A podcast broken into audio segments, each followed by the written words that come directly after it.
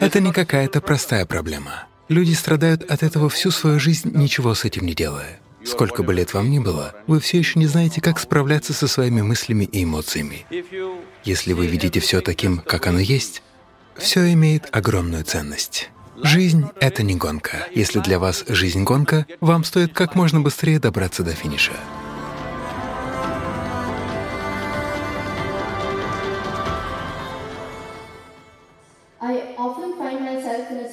Я часто бываю недовольна собой.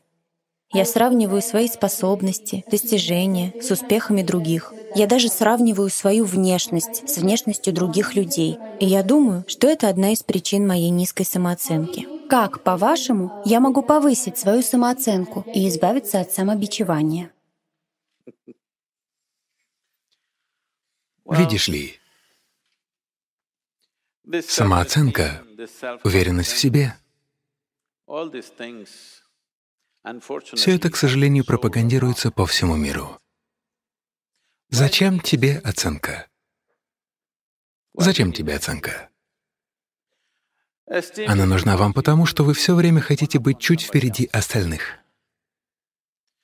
К сожалению, так устроена наша система образования, начиная с детского сада. Кто первый, кто второй, кто третий, вы хотите быть первыми. Вы чувствуете себя счастливыми, когда у других дела идут хуже, чем у вас. Что это за жизнь?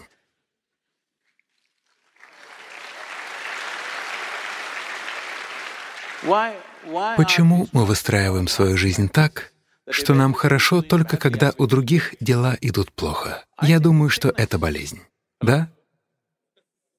Как вы считаете, это радость или болезнь? Скажите мне, если у всех у вас дела идут плохо, я чувствую себя прекрасно, потому что теперь я номер один. Нет. Мы должны от этого избавиться. К сожалению, ребенку с раннего возраста навязывается мысль, что он должен быть лучше всех остальных. Это как... Я хочу, чтобы вы просто представили, если бы это происходило с другими существами, допустим, с растениями, деревьями и животными. Если муравей захочет стать похожим на слона, это будет ужасный слон-муравей, не так ли? Предположим, манговое дерево захочет стать похожим на кокосовую пальму. Это будет ужасное манговое дерево, потому что на таком стволе не вырастет ни одного манго. Манговое дерево должно быть таким, кокосовая пальма такой. Вот какими они должны быть. Это произошло потому, что во многих отношениях вам внушили, что хорошо, что плохо, что высоко, что низко, что верх, что низ. Из-за этого вы никогда не обращали внимания на каждый аспект жизни, в том смысле, что, может быть, гуманитарии и юристы — кто вы? А, бухгалтеры. Вы никогда не обращали внимания на эти вещи. Я провел много времени, наблюдая за всевозможными существами — муравьями, кузнечиками, червями. Если вы посмотрите, скажем, на муравья, или давайте возьмем кого-то побольше, например, кузнечика. Его легче увидеть. Если вы внимательно на него посмотрите, тот, кто создал этого кузнечика, уделил ему столько же внимания, сколько и вот этому. Пожалуйста, уделите ему внимание и убедите сами, если источник мироздания уделил равное внимание и муравью, и вам, кто, черт возьми, вы такие, чтобы думать, что муравей — это низшее существо, а вы — высшее?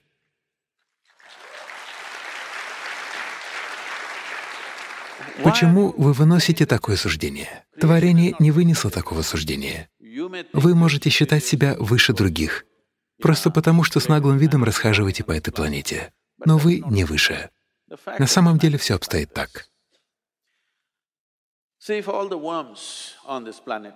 Если прямо сейчас все черви на этой планете умрут, то примерно через 12-18 месяцев вся жизнь на этой планете прекратится. Умрет все, включая вас и меня.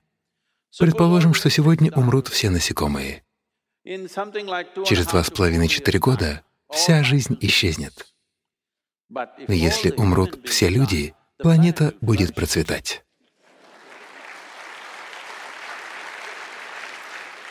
Да, из нас получится хорошее удобрение. Если люди исчезнут, через это здание прорастут деревья, не так ли? Да или нет? Все будет процветать. Тогда с чего вы решили, что вы — самая ценная жизнь? Идея о том, что во Вселенной все вращается вокруг человека, очень глупа. В этом космосе даже наша Солнечная система — лишь крошечное пятнышко. Если завтра утром вся Солнечная система испарится, никто этого даже не заметит. Вот насколько она мала. В этом крошечном пятнышке планета Земля — микропятнышко.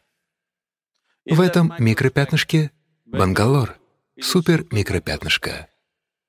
И в нем вы — большой человек с высокой самооценкой.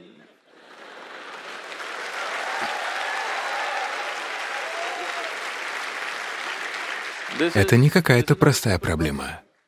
Люди страдают от этого всю свою жизнь, ничего с этим не делая. По сути, вот что с вами происходит.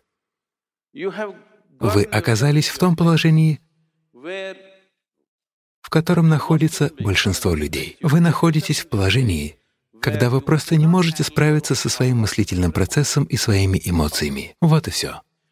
Можно встретить 50-60-летних людей, которые все еще не поняли, как справляться со своими мыслями и эмоциями. Это самые базовые способности. Когда же, черт возьми, вы научитесь управляться со своими мыслями и эмоциями? Предположим, вам 20 лет, а вы все еще не знаете, как справляться со своими пальцами. Люди скажут, что вы инвалид, не так ли? Сколько бы лет вам ни было, если вы все еще не знаете, как управляться со своими мыслями и эмоциями, вы тоже инвалиды. Да? Да или нет? Да, вы калечите сами себя. Это произошло просто потому, что вы создали противоестественное разделение мироздания, разделение, которого не существует нигде, кроме человеческого ума. Да, нигде больше этого не существует, кроме как в человеческом уме. Ты маленькая девочка. Могу я называть тебя маленькой девочкой? Для вас, молодые люди, она не маленькая девочка. Для меня она маленькая девочка. Моя дочь росла вместе со мной, путешествуя повсюду. Когда ей было три с половиной месяца, она путешествовала со мной одна. Я ездил с ней по всей Индии. Она была пристегнута к сиденью в машине. Так она и росла. Каждый день мы были в какой-то новой семье. Люди были замечательные. Но у взрослых есть одна проблема. Как только они видят ребенка, они сразу же пытаются научить его чему-то, что не сработало в их жизни.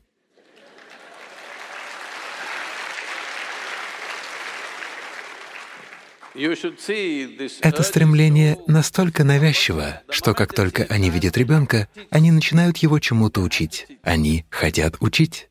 Поэтому я установил одно правило. Вы можете играть с ней столько, сколько захотите.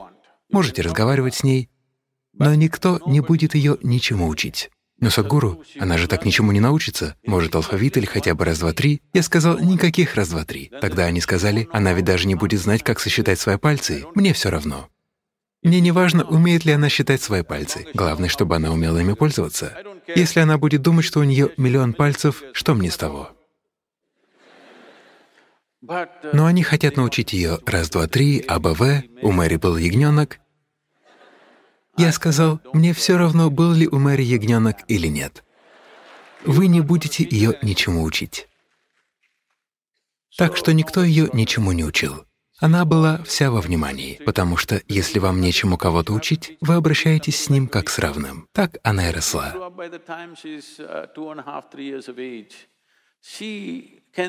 К тому времени, когда ей было два с половиной-три года, она помнила примерно 700-800 имен взрослых. Она считала их всех своими друзьями, потому что все говорили с ней как со взрослой. Я бы не отправил ее в школу, но мое расписание стало совершенно сумасшедшим, и мне пришлось отдать ее в школу. И когда ей было 12-13 лет, однажды она вернулась домой, встревоженная чем-то, что произошло в школе. Она подошла ко мне и сказала, «Ты учишь всех остальных, но меня не учишь ничему. Я сказал, «Видишь ли, я никогда не учу, если меня об этом не просят. Теперь, когда ты пришла, садись. Вот все, что тебе нужно знать. Никогда никого не превозноси». Она посмотрела на меня вот так и спросила, «А как насчет тебя?» Я сказал, в особенности это касается меня, потому что иначе ты все упустишь. Если ты видишь меня таким, какой я есть, это очень ценно. Если ты будешь меня боготворить, что ты сделаешь? Вероятно, возьмешь мою фотографию и повесишь ее на стене, как поступили со многими людьми, которых ценят в этом мире. Просто смотри на меня таким, какой я есть. Не смотри на меня снизу вверх и никогда ни на кого не смотри свысока. Вот и все. Никогда ни на что не смотри снизу вверх, никогда ни на что не смотри свысока. Если вы видите все таким, как оно есть, все имеет огромную ценность. У каждого есть свое место и ценность в жизни, не так ли? Каждое существо имеет ценность. И как много всего мы уничтожили в этом мире из-за того, что не осознали этого. Просто потому, что думаем, это имеет ценность, а это нет. Здесь нет ничего, что не имело бы ценности. Все имеет свою ценность. Может быть, вы не в состоянии это увидеть. Так что не ставьте себя в такое положение, что вы против всего остального мира. Это не то соревнование, в котором стоит участвовать. Вы хотите быть номером один на этой планете? Это ужасная идея. Все ниже вас, а вы выше. Разве это хорошая идея? Я думаю, что это нездоровая идея. Стремление, при котором вы хотите быть впереди кого-то, должно уйти. Для развлечения в процессе игры вы можете соревноваться. Это другое дело. Жизнь — это не соревнование, жизнь — это не гонка. Если для вас жизнь — гонка, вам стоит как можно быстрее добраться до финиша. Если вы думаете, что жизнь — это гонка, вам стоит прийти к финишу сегодня. Я могу рассказать вам, как это сделать. Вы хотите прийти к финишу? Нет. Это не гонка. Это огромная привилегия — что мы пришли сюда как человеческие существа. Это означает, что наша способность переживать жизнь гораздо больше, чем у любого другого существа на этой планете. В этом значимость того, кто мы есть, да? Вы можете переживать жизнь гораздо глубже, чем это может сделать муравей, кузнечик или кто-то другой. В этом наша привилегия. Вместо того, чтобы переживать жизнь, мы пытаемся выиграть гонку. Если сегодня вы выиграете гонку, то сразу же окажетесь в крематории.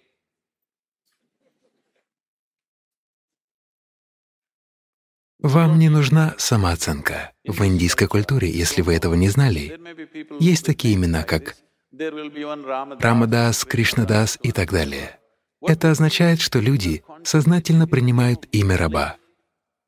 Потому что, если вы становитесь рабом добровольно, с радостью, вы потрясающий человек. Если кто-то был кем-то порабощен, это другое. Но добровольно я готов сделать все, что нужно в этом мире. Это замечательный раб, не так ли? Я такой.